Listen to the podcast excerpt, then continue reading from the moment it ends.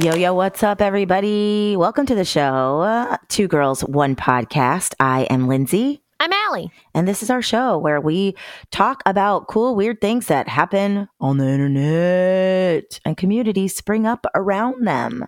I think that our show is kind of that now, too, huh? Yeah. Yeah. Isn't yeah. that cool? That's It kind of cool. fun. I love that. We are what we eat. oh my gosh. So the world's still fucked up, y'all. Surprise. But Yeah. I think I think we should talk about like things that we do to kind of make ourselves feel better in the, this hard hard world. And this morning I googled I just googled like happy black children because someone else had posted like hey i googled this this morning it made me feel good and then i did it and it really did make me feel good And i think were it doesn't have to be black No, I'm just children kidding. like happy children in general like make me Wait, feel is good it okay? So is it weird that my happy black children is rock climbing? oh um, As in, only that's when what you I say googled it that and tried way it. Yeah, yeah, yeah, yeah. Okay, I was gonna- if you're No, getting that's rock great. climbing when you Google that phrase, you should check your uh, your algorithms. I think something's off. yeah. the, the inherent bias in the system has gotten really weird. yeah. No, I'm trying to retrain my algorithm in general. That like, because you know, I sign on and it's showing me like horrible, horrible things about the war or bi- Yeah. biased representations of all of it. And so I would like to retrain my algorithm to only send me rock climbing technique videos. whoa That's so what specific I'm. Um, Um, oh, it's a I whole can- world. It's a whole world. I can send you my friend Callie. My friend, um, um, no, I'm sorry. I can send you my friend Kaylin. She just um started getting back into serious rock climbing after like a really horrible mountain biking accident, and her videos are always kind of fun. So I'll send you her, and she can bump up your algorithm. She can help. Yeah, click Me on them a retrain lot my- and then my- retrain. yeah. Yeah, yeah. One of the videos today was just this kid who was learn had just learned how to read and felt like it was magic. Like he would see a word and he would say it out loud and then laugh so hard. I mean, it is. It is magic. You know what I mean? I kind of remember that feeling. yeah. And that's why I had a great shroom trip this weekend. Wow. Without me, rude. Okay. Tell us all about it. Well, my friend Jenny and I, we like to do shrooms and blooms, which is what it sounds like. It's when we shroom and then we go to uh, gardens in Which LA. garden did you go to? The Arboretum. Beautiful. Uh, so, but it, it, it, uh, I'm not kidding. I mean, Lindsey knows it. It, it is, uh, the drug does make you like see all these things that uh, are always there, but we don't take the time to really notice them and appreciate mm. them. Mm-hmm. I just um, stare at various colors of green. Like I stare yes, at, at I did trees. for about an hour. Yeah, I was like, yeah. are so many shades of it. yeah, hundred percent. These were the best shrooms I've ever had. Oh my God. where did you get them? One of my contestants after the show said, "That was a great show, and I'd like you to have these." And he gave Oh. me Yeah. a bar of a chocolate bar. But the other thing that was interesting is the most well labeled bar I've ever seen, where it was like, "This is what's inside of it. This is what you're going to get. Take this Hmm. much for this kind of experience. This much for this kind of experience." That's great. Wow. And yeah, so first of all, I'm going to order more of Yeah. those. And then, uh, which is a whole process. uh, you have to download a bunch of discrete apps. Um, but it also made me, it made me uh, sad and excited, sad sided. Sad, sad, Sure, excited? sure. Sex-cited is different for No, sure. that's very different. that's different. different. Um, but you Almost know, the for- opposite, maybe. because think about how, I mean, for some of our listeners, the following is not true at all, but in California and other states, the journey from getting weed in a parking lot to where it is now is wild. Like you walk into an Apple store of weed. That's, you know what I mm-hmm. mean? Mm-hmm. Like, mm-hmm. and they AKA just help- MedMen. Yes, MedMen. and so, like, the fact that that will happen for shrooms soon is, is ugh, it's going to be amazing. I mean, Is soon it's going to be a that long time. really, Yeah, it's going to be I- a long time, but not as long as we think, hopefully. I mean, I've been That's to cool. one already because it's decriminalized in Oakland, so it's still not Mm. like a store. It's well, did I not tell you guys the story? It's a church, and you have to pledge your allegiance to the plants, and then you Wow. donate to receive the sacraments. You did not tell us about this. I Wait, can't donate really? Donate like money or, or some other. Yeah, because they can't. okay. Since You it's can't decriminalized, pay they it. Like can't sell it yet, Yeah. right? Yes. They can't- Oh, okay. Yes. so you See make a saying? donation. So it's the loophole is that they are a Hmm. registered church. Mm-hmm. and you donate to receive the sacraments. There is a menu, but you're not allowed to take, and you can't take any photos while you're in there. Of- it's of amazing. I went not. with a comic friend of mine when we were up there doing shows, and so we liked to joke that a Jew and a Muslim walked into a church and left with shrooms. and left with a made that religious experience. That's great. Hello. Yeah. Uh, no, but one of my contestants gave it to me, and I was like, "These are the they're the best shrooms I've ever had. Like the visuals were incredible. Who was that contestant? Did they get picked? And if not, are you going to Uh, pick they them? They did win.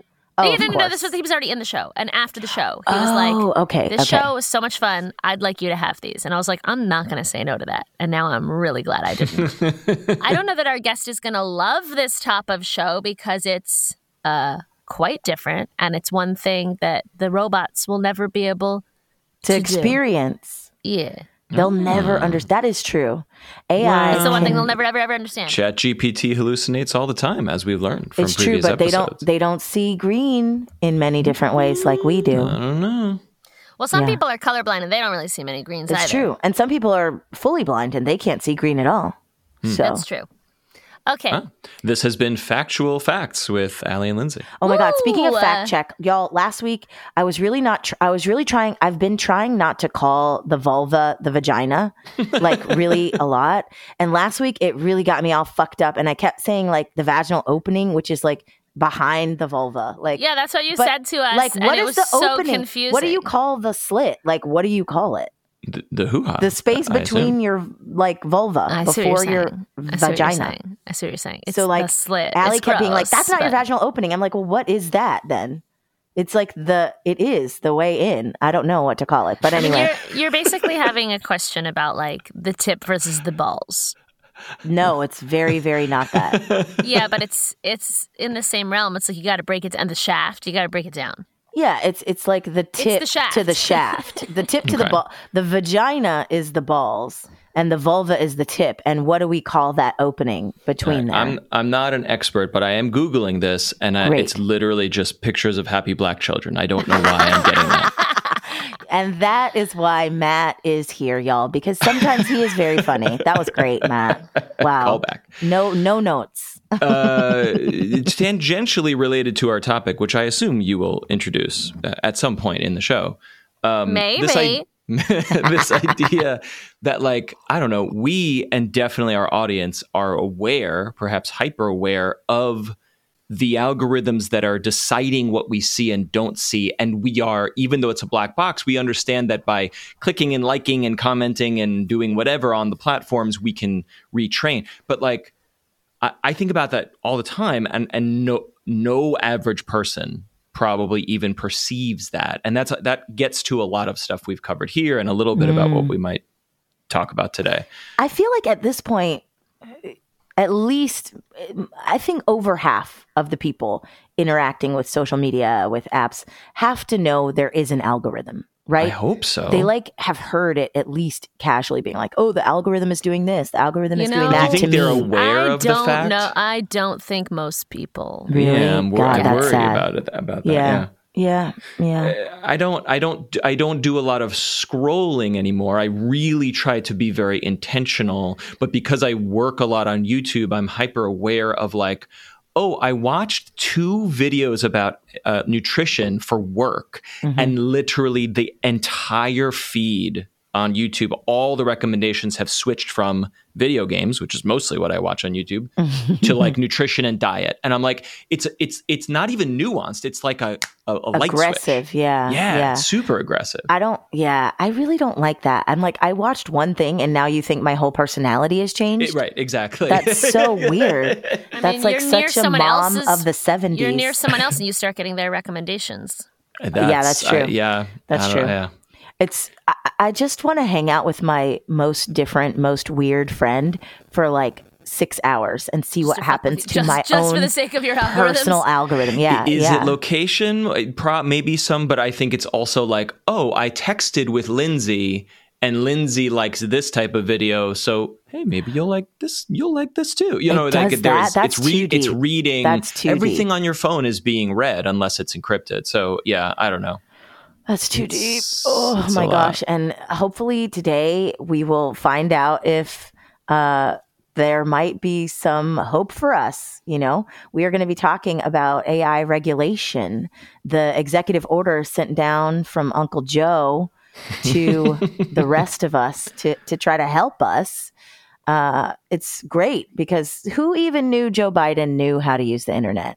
I was blindsided Not by me. this. I got it in like a newsletter or something. I was like, wait, what? He just like laid the smackdown of like no one is regular, no Congress is not doing anything and not even talking about it. So Yeah. here are some rules about what AI can and can. We're talking about uh, algorithms, but also like ChatGPT, Midjourney, Yeah, generative what they're AI. allowed to interact with, like as far as society, which is kind of amazing. Also, like kind of badass of President Biden to be like, hey, y'all can't do anything. You won't let me do anything. I'm going to do this thing that y'all aren't even thinking about, and it's going to be badass. and then it- at the, the minute I read the article, I was like, wait a minute, this.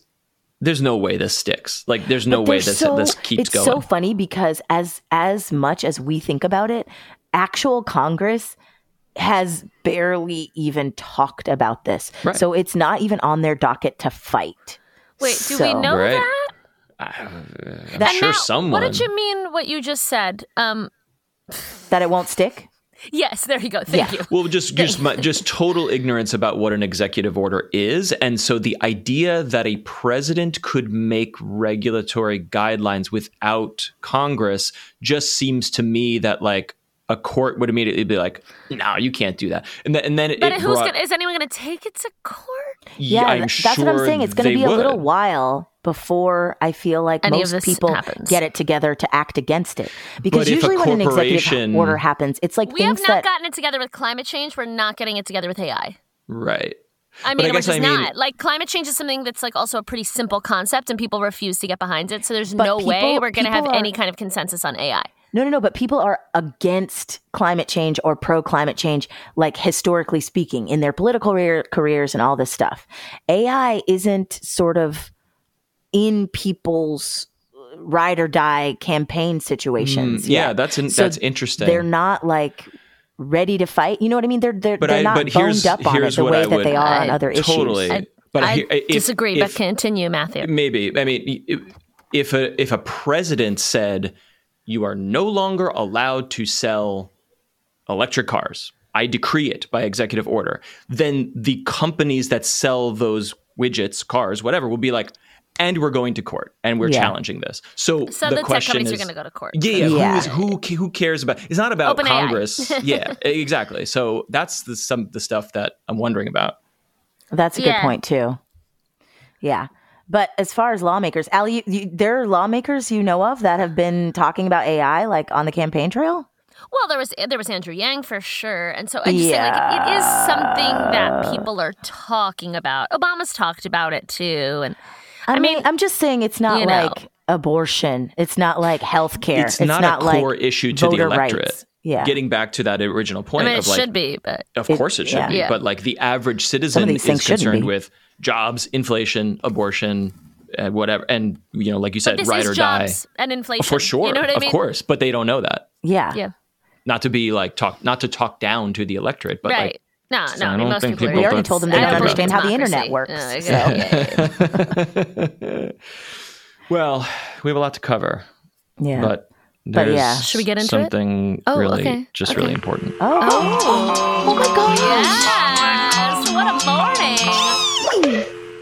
Hi, two girls and Matt. Uh, this is Jen, the former host of Two Girls co-host, excuse me, of Two Girls One podcast. Hi, Jen. I wanted to respond to the hate that was given to Boise, Idaho in this week's episode. Um, I married into uh, a Boise family and have been out there a number of times. And I actually don't know about the theater scene. Lindsey, I still think you should take your one woman show out there. But I do have to say it's a very cool city. And I had some insight, um, I don't know, two summers ago into the trapeze scene, which I think is probably a good indicator that the theater scene is alive and well, but I don't quite know the correlation between those two things. Anyway, um, I did outdoor trapeze in Boise, Idaho two summers ago. I remember those was fucking photos. cool. So, um, much better than the trapeze I've done in New York, by the way. Um, this is such a random voicemail, and I honestly don't know why I felt compelled to call after all of this time to talk about Boise. but I just felt like I had to defend it and I had something to say. And quite honestly, I miss you guys. Um, so I hope you're doing well and I'll, I'll hopefully see y'all soon. Bye. Oh my gosh! Oh my I God, that was love amazing. That I love that. I've done That trapeze out here in LA. Have you done trapeze? Is it a thing that only two girls one podcast hosts have to do? I would I would like to try some trapeze. I've I've never really tried it, and Oh. um, I also feel like now that I'm obsessed with climbing, You're going to be so I good at it. strong arms for trapeze. That was so delightful. I also does Jen listen every week? Does everybody? That's what I'm wondering. Is, is No that's idea. fantastic if she is. Oh my god, it was so cute. I texted her while we were listening. That is so so cute. I, I oh my god, that was the cutest. this is the happy black children of today's episode. Oh, yeah. Look, she she makes a strong case, and I I respect Jen's opinion, of course, but at this juncture, instead of um, reverting my position on Boise, I am going to double down and say, "Fuck Boise." It's just I can't. I have to How stay with truly with my truth. male of you. Wow. Yeah. Wow. Yep. Just to there stay strong for no reason. Why would you say that? He is Uh, do you even remember? mansplaining Boise. Do you even Boys remember what disparaging Boise? What disparaging things you said about Boise? I think it was just like, hey, would a random person in a, like a, in the middle of the country care about X, Y, Z, and uh, similar to what we were just talking about. and I, what, for whatever re- reason, we pulled Boise out of the out of the hat, and then You know? tripled down on uh, on anti this anti Boise position that I have. now that we're independent, I'm sure that the pod is going to go on tour and do live shows, and I can't yeah. wait Mm, to shit, you're right. Go to Boise. And then they say, "But you can't bring Matt." it's just like a, a picture of me with the X on it. I can't come oh in my the, god, the we'll theater. sell merch that's just Matt's face with an X on it.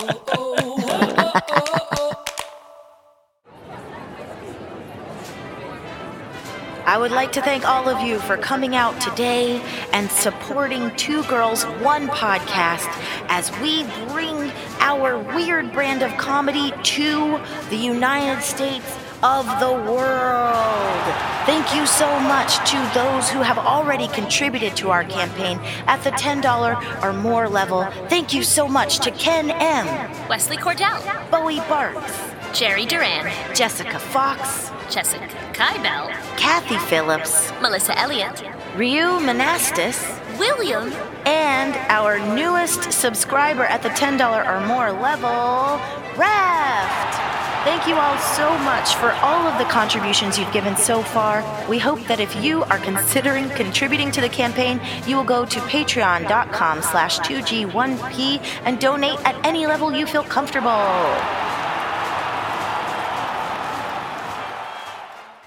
Okay, everyone. Today's guest is an investigative data journalist at The Markup. Everyone, let's give a warm welcome to Jon Keegan. Hi, Jon. Hello. Welcome. hello. Thanks for having me. I would love to know exactly what it means to be an investigative data journalist in general. Yeah, it's um I, I, at the markup. Most of us have investigative in our title, uh, so we're kind of like a, a nonprofit newsroom that covers technology, um, and we kind of do te- big tech accountability. You know, um, we have all these big platforms out there. There's like almost no regulations kind of governing them. So we're a scrappy little nonprofit newsroom that is trying to do the kind of hard work that's required to kind of like hold a big platform accountable. Like maybe they changed their algorithms or they said they stopped doing something. We're going to test that out and check it. And that requires a kind of special team of, of journalists. So a lot of data journalists, but also a lot of investigative work. So all of our work is uh, it's very hard to label but generally that bag of words describes kind of what we do i write code to um, to you know kind of help to tell stories but i also do regular reporting and writing as well Nice. Okay. Okay. I have so many questions, but I do think that I should keep myself on track and say, let's start with this new AI executive order. What does it cover? What does it miss? The impression I got by looking at this, uh, just the fact sheet, like the kind of top line overview of it, was they stepped back and said, okay, AI is a big hot issue we have to deal with now. Where does it really kind of like intersect with Americans and the government and like where do we have to be involved? And it's like fucking everywhere. Like the there is no part of American society now and our government that doesn't have some place where AI is going to be affecting it. Uh, um, so you take like you take any like corner of the government. You look at defense, transportation, education, uh, commerce, healthcare, families. They all have really huge issues where AI is currently being used in the marketplace now, and there's basically no rules for it. So they you get the impression that they started off with one little document and then it just grew and grew and grew. Um, now, of course, the whole reason why there's this big, crazy, like one of the biggest executive orders ever written is that Congress can't pass anything right now. If you just take a look at the current state of things in Washington, um, no one's getting along. No one can pass any big bills anymore. There's a lot of action on this type of stuff happening at the state level, but um, the, there's no federal movement here in Congress to get something passed. So if you're Joe Biden, you step back and you say, well, what, what tools do I have here? And you have executive orders. So you can write a big sweeping executive order and it does a lot of stuff. I mean, it basically um, creates, you know, it um, every agency has to like, you know, get to work and start turning in reports in, you know, 90 180 days saying how they're going to put new kind of um, you know boundaries and kind of bumpers on some of the ai tools that might be used in their agencies. And also you know their kind of remit of of what part of the government they're overseeing.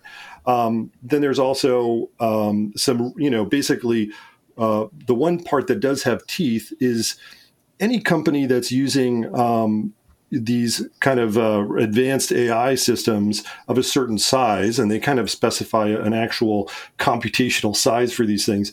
They say that they have to, um, they could basically it falls under national security. They're so powerful, the, these tools potentially, that they could be used to actually affect national security. That gives the executive branch the ability to say, aha, that falls under um, this law, the Defense Production Act.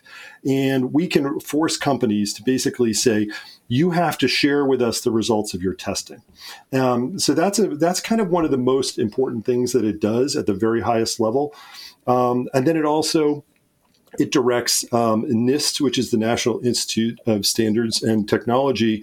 Um, they're kind of like um, they keep a lot of standards and publish a lot of uh, guidelines and um, measurements. Like they they run the government's official time.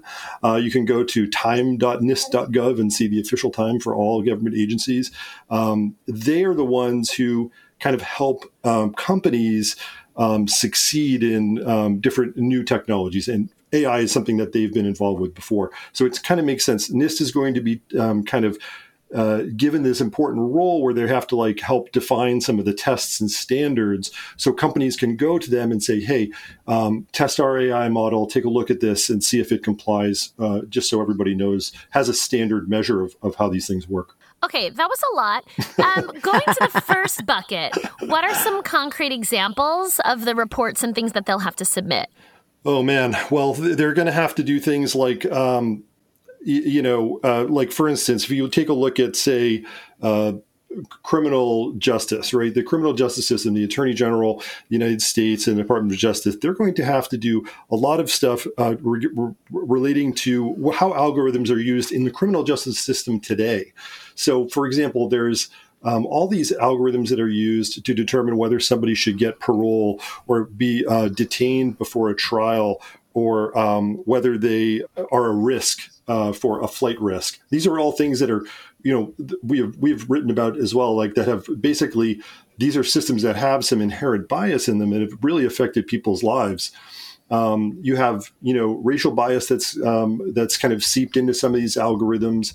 You also have within the the, the kind of uh, area of the Department of Justice, you have, you know, forensics, how forensics are analyzed. You have facial recognition. I mean, you just have a, a this huge pile of stuff that is currently being used uh, that has AI as part of it, and there's like almost no nobody watching this stuff, no regulations. So they're going to have to kind of come up reports to say, how are we going to use this? How are we going to protect against algorithmic discrimination? So all of these agencies have to kind of they have to kind of go back and do some like inventory of all the different places that this stuff is used that they have oversight over, and they have to come up with some rules and guidelines for how it's going to be used. They, they really don't exist right now. I know we're talking about the executive order itself, and maybe this isn't appropriate time to talk about executive orders, but what is an executive order? like Lindsey's taking it back. Like, how does it work, and why is it used now? Why isn't it used more? I guess, and and how effective is it, and how kind of feeble is it? Yeah, they they I mean, when when a president, um, when an administration wants to do something policy wise and Congress is not acting, they can basically turn to this. I'm not an expert in you know uh, executive orders or anything, but it is one of these things that comes up again and again as it's one of the only levers they have when there's a big thing that Congress is not acting on. Problem is that they don't always stand up to legal challenges. So, a good example uh, Joe Biden put through an executive order to forgive a lot of student debt. That was like smacked down by the courts. But, you know, I figured their calculation was probably like, look, let's let's do this. It's something we can do. And maybe it survives the court challenges, maybe it doesn't. So it does control. I mean, look, the like the uh, executive branch does control a lot of areas that where uh, you know you can tell all of your agencies that you have control over what they have to do and create these rules and guidelines would be a significant new thing um, they're also they're also trying to like not just make AI this horrible bad thing. They in the report they the, and, the, and the executive order, they really try to highlight the, the, potential upsides for this, how it could be used to help people. Um, now, that stuff's all out there as a potential thing. You know, there's a lot of you know scary harms that people are talking about, but they're also trying to think about you know American companies competing in a global marketplace, and they want they want to help American companies be the you know to to be the kings of this kind of um, this fancy new technology, which is obviously going to like change the world, right? So they're they're trying to get in there, um, do what they can now to to kind of throw down the gauntlet and say, all right, it's here, it's going to affect all aspects of, of American life how you know what do we have to do to put some guidelines in place and rules? Because look you can ask companies all you want to do this voluntarily and they've done this. Um, you know but at the end of the day surprise surprise these companies don't always uh, you know do the right thing when they're asked nicely to do it. No. So imagine. But they actually corporations are just like us. They're people. They're people too. Um, but the funny part is that you know um, Sam Altman, the head of OpenAI, the maker of ChatGPT, um, he was um, sitting before Congress uh, just back in May, and they're practically begging the government to write some rules and regulations. They don't like being out there in the Wild West with all this stuff. I mean, I'm sure they do because they can do whatever hell they want. But, um, you know, I think it would be everybody kind of wants to know what the guardrails are and then to kind of build their businesses within those. Because right now it's just like they're, they're, they didn't really know what was going to happen if this, when this report came out, would they require licenses? To develop an AI model. That was an idea that was batted around. And they were very relieved to see that that wasn't in there. You know, so um, this is probably a, a good kind of middle road that they picked. What else is being done to put guardrails on specifically OpenAI? Well, OpenAI is trying to do some is trying to put some guardrails on itself right now. Um, is it? Is it though? well, one example uh, where I saw this recently, I play around with their tools quite a bit to see, you know, kind of what's what, you know, what are these things doing? Um, and one thing recently I noticed is that you can't create images using their DALL-E 3 um, image generator of any public personality.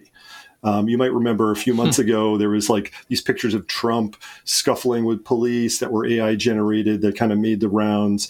Um, you know, when news of his indictment um, broke, and you know it was kind of like a big scary moment because they were very re- realistic, and I think a lot of people were worried about what's going to happen here. So they put some rules in place for things like that. Um, you know, I don't think you can use like um, any like living artist's name as a prompt when you're creating images to say like um, images in the style of Norman Rockwell. You know, that would be okay, but you can't do them for any living artist because those people they're, they're trying to make a living, you know, using their name as their as their you know kind of brand for their style. So um, yeah, they're not. Look, they're at the end of the day, they're not really. There's not really much being put. Um, on, no constraints are really being put on them. Um, most of those are voluntary right now, and so it'll be interesting to see. Chuck Schumer has been working on, you know, trying to pass a bill or introduce a bill that's going to, um, you know, put some put some real teeth behind this. That would actually, you know, kind of put some laws in the books. But again, the the odds of that stuff passing with the current state of things in Congress just seem insanely low. Okay, so what do you think is going to stand the test of time in this executive order? Because, like you said, people are going to come after it. They're going to try to strike it down uh, like I think it's going to be really good for for every agency to have something on the book, something they can point to to say, look, this is a big thing. We know there are documented examples of algorithmic discrimination that happen in housing. Uh, you know, tenant screening software is a good example of that that the markup is written about. Um, you, you, know, there's a lot of examples out there in education. We we have like we, we we write stories about this stuff all the time.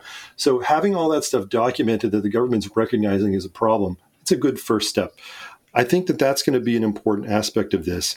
The other part of this that's going to persist is that it's it's it's going to get you know it is going to allow companies to know what they are, are, going to be able to do and what they aren't going to be able to do you know it's going to be able to create some lanes for where people can build businesses um, but also create um, create those you know just guardrails where there currently are none right now. Um, I mean, it's like I think a lot of people assume that there's some stuff in place, but there really isn't much.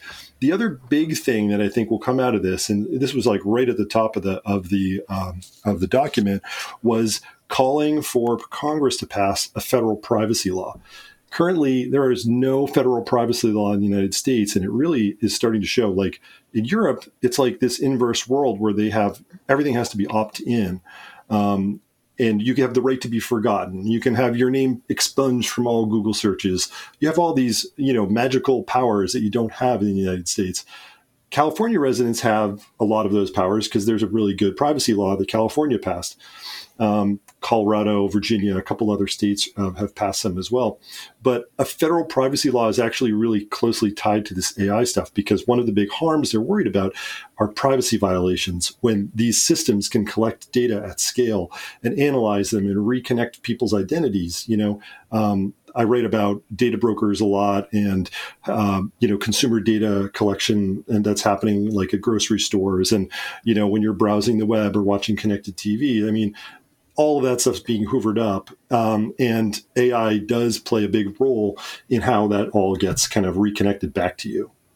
The right to be forgotten is something that I find so fascinating, but could you just quickly define it for our listeners who have no idea what that is? Yeah, so um, right to be forgotten is a, is a thing enshrined in uh, the GDPR, which is the uh, General Data Protection um, um, Regulation in Europe. It was passed oh, probably uh, several years ago. I have yeah. to look at the date for that.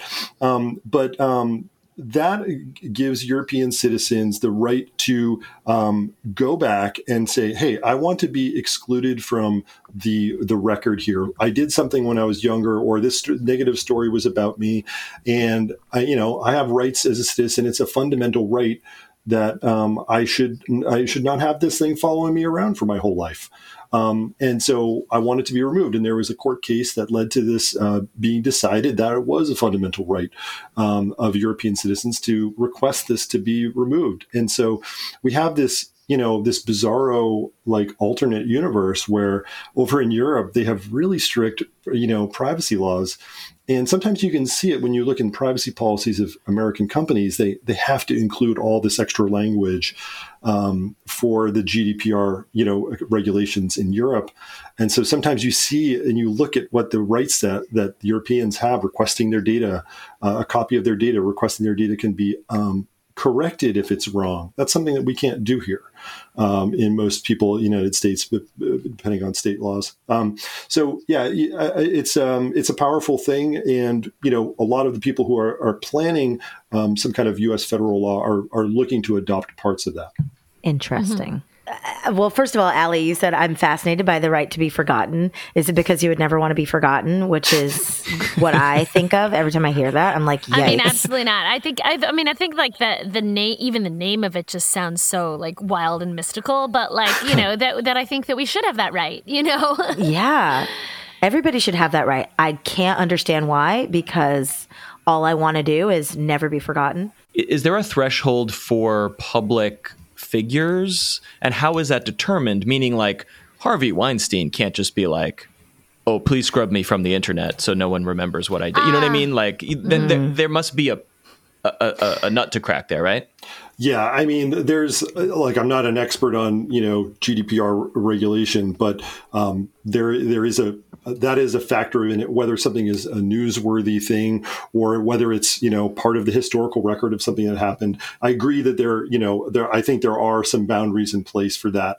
Um, and um, you know, just a, the one last thing I'll say about the privacy, the federal privacy law that would be helpful for people is it, having the right to request your own data is like a is a big thing that you can do on a couple platforms. You can do it on Twitter, you can do it on Facebook, but like you can't really do it easily from companies that you do business with. And having something like that would be actually really um, illuminating for people to see um, exactly what information these companies are collecting about, uh, about you. Um, and so we're trying to do that at the Markup. I'm trying to get people to donate some data um, by requesting um, data from places like Target or Home Depot um, or Walmart where you're shopping because they, they, these privacy policies are really long and people don't really have any rights to do anything about it. You have to accept it or you can just choose not to shop at the store. So having that kind of right does tie into this whole, uh, this whole executive order. Mm.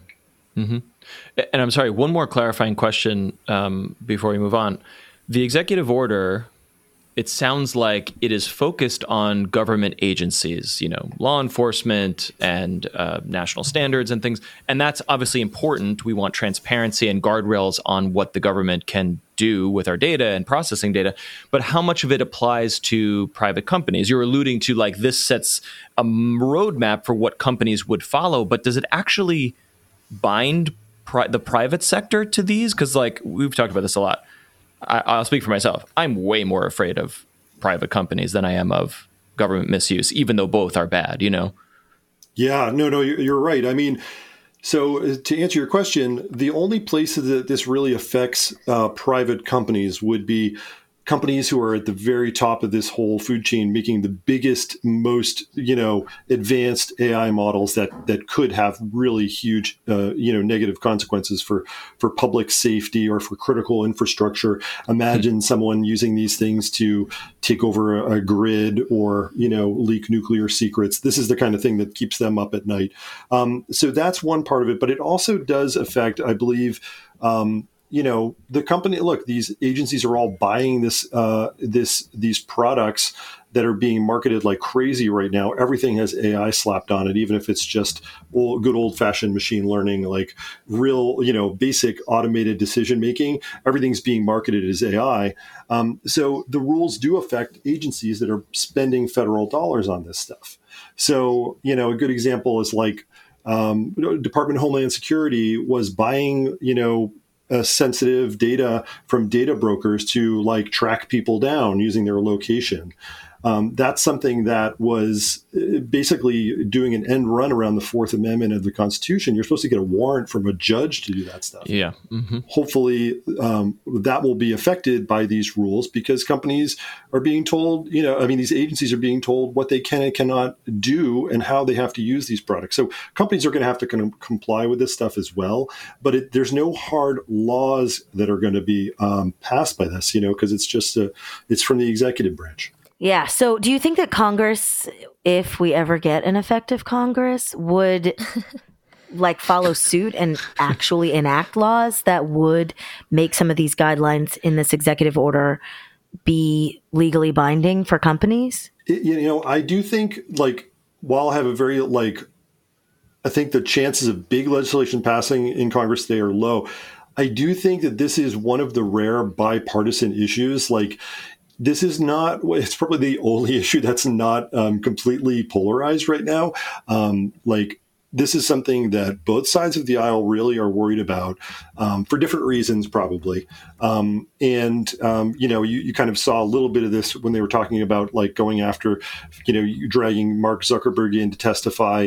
You know, the conservatives are, are you know are are calling foul for being shadow banned, but you know the people on the left are saying, hey, you know this stuff is being um, you're silencing you know our voices. So you have you have different instincts for for or, or different reasons why they're complaining, but they're kind of united in kind of a general distrust of big tech.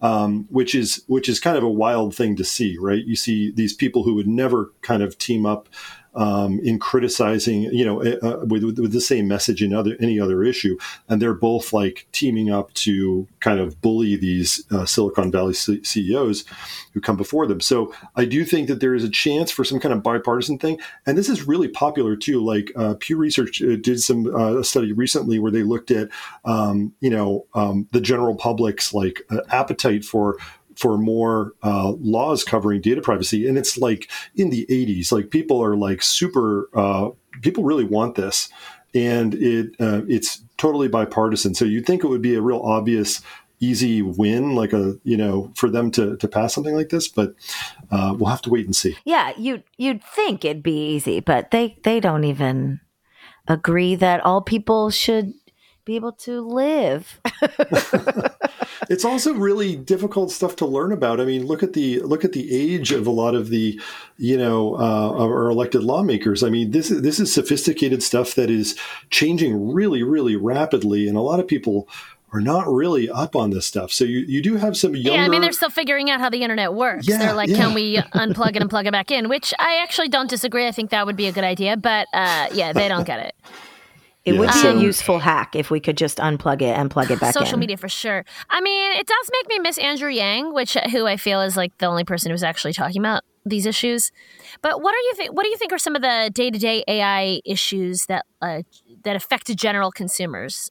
It shows up in weird places you know? I, I, think like like if in the insurance markets like for you know a lot of decisions are being made at scale by these systems that are totally you know opaque. No one in the public gets to see this stuff. Um, one of my colleagues um, wrote a story about organ donation. There's an algorithm that determines whether you're going to get a liver um, and that is not subject to public scrutiny to see how that works, to see if it's equitable and fair. Yeah, yeah, I mean, it, it's, it's, invisible. It's it. This is the invisible dystopia. Which, when, when we think about it, we thought that uh, that a humanoid robot would walk into McDonald's and start flipping burgers, and you're out of here, kid. But like, it's actually making your health insurance go up, but you can't see that or determine that because it's this black box, and that's the scariest part yeah, and you know, um, our founder Julia Angwin, um, she she's you know been saying this for a long time. She's like everybody's really freaked out about all these future apocalyptic Skynet scenarios, but like it's already here. There's harm happening now from these yep. systems. They're just in more boring areas, you know, like your eyes will glaze over when you read about how the insurance industry is using this stuff, you know. Right. Yeah. Um, but it's that's the stuff that actually is affecting people today, and you know, it's it's having real consequences on people's life. So um, again, just pick uh, pick any sector of the of the U.S. government, and there is a red hot issue about AI that is affecting real people today you know with systems that have already been you know put in place without any oversight. Yikes! Here's sorry. Here's another one. Um, are there precedents for the regulation? And by that, I mean, or even case law. And so we talked to someone, an attorney who was bringing lawsuits against uh, social media companies because they were harming the mental health of teenagers, specifically young women and uh, he came from an asbestos or like a product liability point of view and he had been prosecuting asbestos companies for years. And his pl- platform was like you know this product causes cancer and you, then you continue to sell it anyway now you're on the hook. And his his thrust was you know we have the documents from facebook that these products cause mental health issues but you continue to do them and now we're suing you. So i guess what i'm asking is like is there a is there a economic precedent or or a, comp- or a private sector precedent of like yeah you did this wrong remember when you did this wrong well we're also going to use that legal precedent to fight back against algorithmic insurance and algorithmic rental, you know, properties and whatever. Yeah, that make some- sense? sometimes, yeah, sometimes you. But the problem is, you need to, you know, to show real clear harm, and you need to be able to, you know, kind of document that this is happening, and that's very hard Right. to do when these are black box systems. Yeah. Um, that's kind of what the whole point of this executive order is. You got to be able to like shine a light on this stuff. You know, if if there is a uh, an algorithm that's being used by a judge to determine whether somebody should get parole or not, uh, we need to be able to know that that thing is not, um, you know, had a bit, have like racial bias baked in because the ones that they've been using do.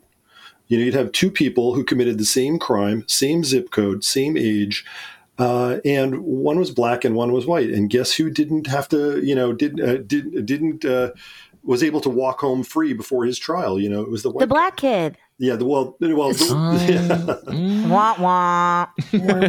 sad trombone. I know this is uh, this is how it goes, and so y- y- and and again, it's it's happening in like all these different corners of society today, and um, it's hard work to kind of peel this stuff out and to get these agencies to talk. These are private companies that are selling this stuff.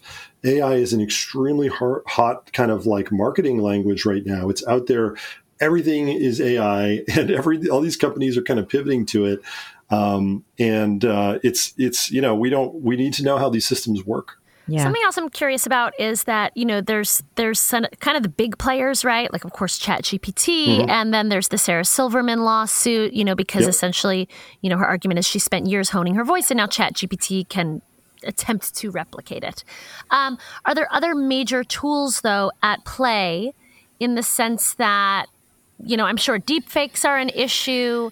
I we we at this podcast have experimented with the AI that you can train your voice and then it mimics your voice. Right. Um, so what are some of the other like big players and the main issues?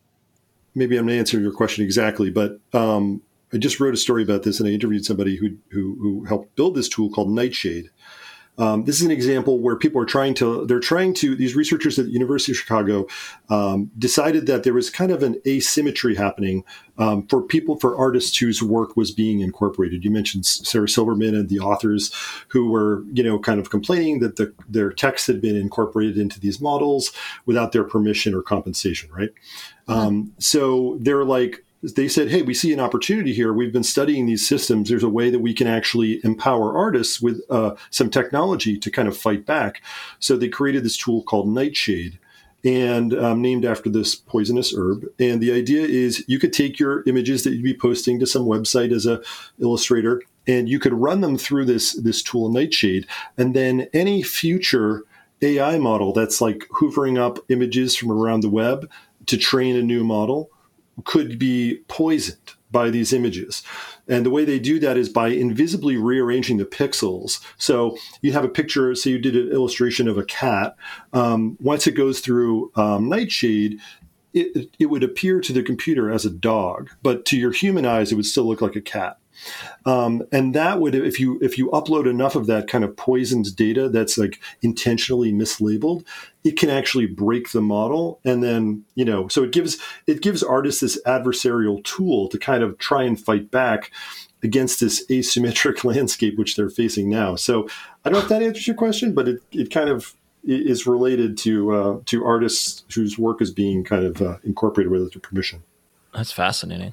Yeah. It this is. reminds me of, of people gaming Google by putting a lot of backlinks Yeah. for the word dumbass. And then when you Google dumbass, it's like a picture of a politician or something comes up as the first result. And it it's a similar reminds me of weaponization. when uh, Gen Z all bought tickets or something um, to Trump's. The, Gen Z Oh. did a bunch of Oh, things yeah, where yeah, they yeah. kind of screwed over Trump, The or like they spammed him with K-pop and stuff, and then his stadiums were empty because of them and all that kind of stuff. But it does rely on a lot of uh, f- like manual labor, busy work, which like Yeah. yeah, which like Which teenagers only children have to. time to do. Yeah, yeah, yeah. I've heard stories about people putting like um, because hiring now is so automated, and your first the first you know pass that gets a look at your resume is an algorithm. People huh. have been putting like Harvard, Yale in white text in the resume so that the algorithm would see it and suddenly like pass oh, it on to the next round. Uh, right. Wow. This is this is exactly this is what we've been doing with SEO for That's two decades now. But we're I feel we're like you gotta give it. them credit if they if they do that. You yeah. know what I mean? Oh, yeah, might as well. Might as well interview. Yeah. Bring them in. Yeah, you know, They're resourceful. Yeah. um, okay. So, are you hopeful? I, I am. Not. I am we ask actually, all our guests this. yeah, I heard your last few episodes, and I, I heard some some optimists. You're like, I have seen some of the format. So, in closing, how much time do we have? I I actually am a little bit optimistic about this stuff because I, I like I, I mean I feel I does feel like the this is like when the internet came out like I was in college when the internet came out, and it was it was like it just it just changed everything. And I'm and I'm as I'm playing around with this stuff now, like when I'm writing code, I I use Chat GPT to kind of help. Um, something that would normally be like a 20 minute Google search or looking on Stack Overflow, this coding website, to find an example that's close to what I want. Now I can get it to give me an example of code that I need exactly for the the example that I'm, I'm, working on. And it's it's really powerful and you see it actually like saving hours of time. And and also it kind of makes me more ambitious in the kinds of things i can do because i might have self-censored myself and not pursued something because it was like too hard. So i'm kind of seeing now in my own work i'm like oh this is actually pretty um, pretty like this could be really cool. And you think about all these different areas where artists could use it, or um, writers, or other people to kind of help as a creative prosthetic. You know, I think that's the best term I've heard for it. Um, so I don't know. I think I think it's possible. It, they, they, at a minimum, they need to do a federal privacy law, just because we are we are out there naked and alone right now, and these these things are coming so fast. This stuff came out less than a year ago, and we already have all this stuff, this infrastructure, all these companies, all these tools, um, you know, and the government is just reacting to it now with a you know a pretty um, a broad but kind of shallow response. Um, so that's a little kind of alarming, but this stuff is going to go really, really quickly. Everybody's racing to market with these amazing new advances. But the problem is, no one is getting a chance to really stop and look at the possible harm for this stuff. We can have both things. We can have the cool technology and we can have it a little bit slower. I think that would probably be good. It, right now, you just have an arms race. Everybody's out there trying to outdo each other, and there's not really been given the time to especially with all the lessons that we've learned from social media. I mean, like, look at how all that went. You know, not and well. I, yeah, not well. Um, and I think that we really have those. We, are we're, we're going to be kind of damned to repeat our, our own mistakes unless we, uh, we we kind of act on this. Thank you for explaining to us what we can be a little bit looking forward to.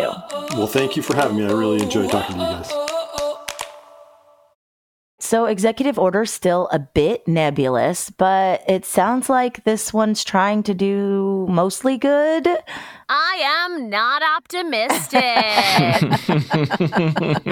oh man, we are really going to need to Google happy black children after this. I, I, I just really worry the cat is already out of the bag and that not enough people understand it. And we can't really do AI regulations unless it's like the whole fucking world gets together to do them. So, yeah. you know, I, I think that too, except that what he was saying about like how we do have privacy laws. Privacy laws in Europe are stronger than in the US. Privacy laws in right. California are stronger than other places. So mm-hmm. I think mm-hmm. it's going to be something like that where we have to just uh, demand it for ourselves, which is hard to do.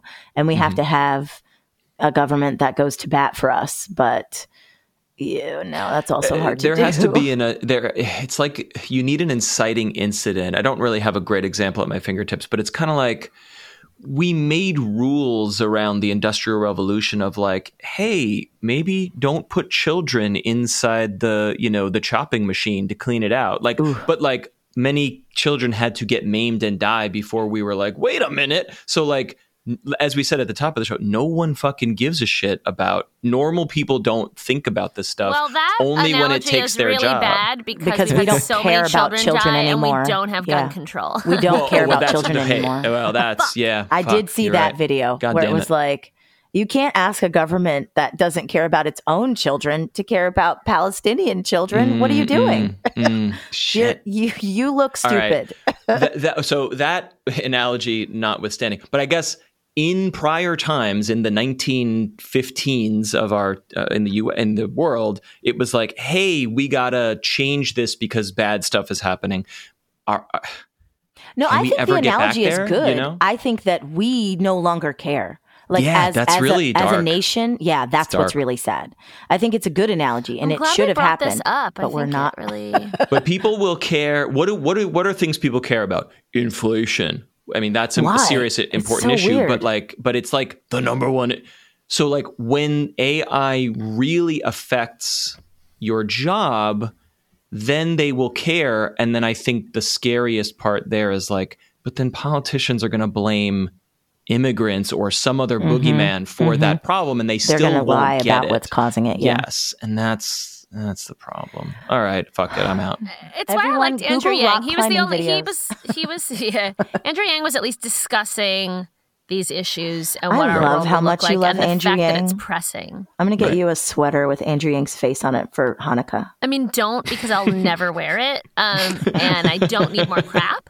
But I appreciate the sentiment, and there's probably other things you could get me if you'd really like to. Let's let's Um, let's get matching tattoos. You get an A, and I'll get a Y, and we'll never explain to anyone. I mean, if I I- get an A, that's like totally fine for me. I know, I know, but I will know that it that it stands for Andrew Yang and not for Alli Goldberg.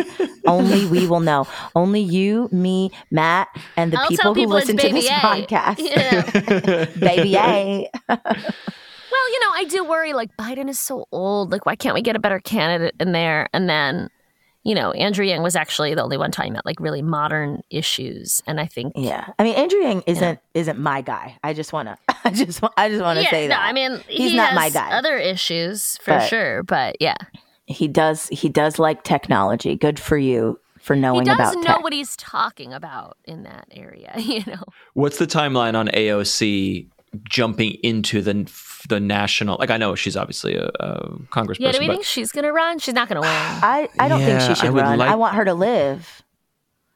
yeah, it's the darkest thing. But you know what I mean? Like an inspiring, fierce person who understands. Like that. AI might not be her her most top line issue of her campaign, but she def she is the example of a candidate who definitely would care about it. Yeah, You know what I mean? No, I think she's good for that. I just thought you meant and she's going to run for president. No. Yeah, that's what I'm. I'm, that's what I'm asking. Is like, do, I agree with your.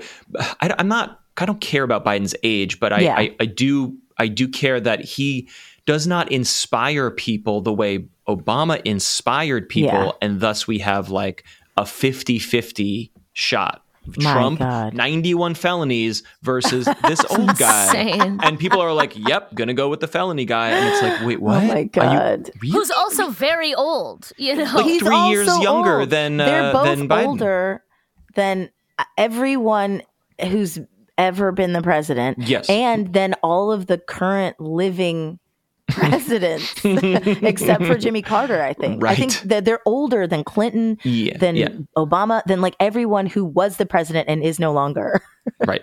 Yeah, it's Yeah. just Insane. uh, it's just yeah. facts, facts and information. But it's no gonna longer some apply. it- we can't keep going like this, y'all. It's it, we can't keep going like this. So we'll get a better candidate or you know Roman Empire. Figure it out, y'all.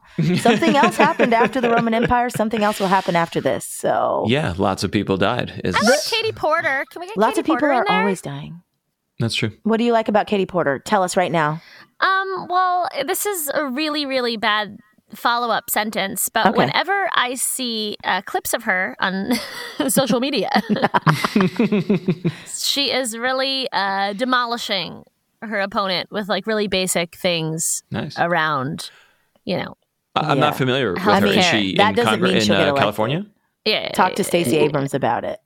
right, right. Yeah. She's I, I literally constantly don't know who this is. demolishing everyone who tries to challenge her and still not getting elected. I'm like, yeah, Georgia, doesn't seem to. you don't want Well, better yeah, for I mean, yourself. Hillary Clinton was so, um, you know, she didn't get elected either. So yeah, yeah, no, but I she mean, it she, doesn't- she didn't demolish in the same way. There, it it was different. But like like Katie Porter and and Stacey Abrams, like they're very calm, they're very clear, and they're mm-hmm. very Yeah. smart and accurate. You know, Which And- clearly you, we need a more emotional candidate. I mean, but when women Obama are emotional, it's bad, Matt. There's Well, just I mean, you can't do it. You can't act like. Imagine if a woman had acted like Donald Trump. I mean, I, I guess, we can't. We don't have to. It's it's his his future daughter-in-law. What's her face? Guilfoyle. She's But we need unhinged. a we need a Marjorie Taylor Greene, but oh. but who is good? You know what I mean? oh my god. You know what I mean? I'm saying this. Smart these, women the- don't act like that because they didn't get where they are. Yeah, I have. Well, but yeah. honestly, the equivalent is AOC, who's like that's very what I, that's prominent, what I'm saying. et cetera, that's et what I'm cetera. saying. Correct. Yeah. Yes, AOC is is the Yeah. archetype for this. Yeah. she is. She's the one. She's oh man. Katie Porter, when she goes viral, what's cool is she's breaking down like uh, sort of boring issues, right? About Hmm. banks and childcare and stuff like that. Mm-hmm. Like she's actually just like doing real stuff. Nice. I'm sorry. I, I literally Um, don't know who this is, and I'm sorry if that's ignorant. But maybe listeners don't know either. Is this a congressperson from California? I- Who is Katie Oh, Porter? Yeah, of California. So Okay. I wonder, but yeah, she's just like getting shit done. So But like she's elected. nationally, She- people haven't heard she's of a her. yeah, yeah, yeah, yeah, yeah, Okay. yeah, yeah, yeah, yeah. okay. Yeah. She's amazing. a representative of California. Got it. Yep. All right, everybody. We're all gonna Google Katie Porter and hope that she and Porter. AOC run on a joint ticket, and then we can all vote for them. No, AOC is is too divisive. Uh, This is so weird. Katie Porter, and is she a happy black child? I don't understand what these results are. For this episode, she is. Thank you so much. Drop into our Discord, discord.gg slash 2G1P. You can also follow me on social media at Alli underscore Goldi, A-L-L-I underscore G-O-L-D-I. I'm at the Lindsey Life, L I N D S E Y, uh, and across all social media platforms. And send us an email, send us a voicemail. That number is 347 871 6548. That number again 347 871 6 lit. And we cannot keep making this show unless you go to patreon.com slash 2G1P. No amount is too small. Heart Your Faces. Bye. Thank you.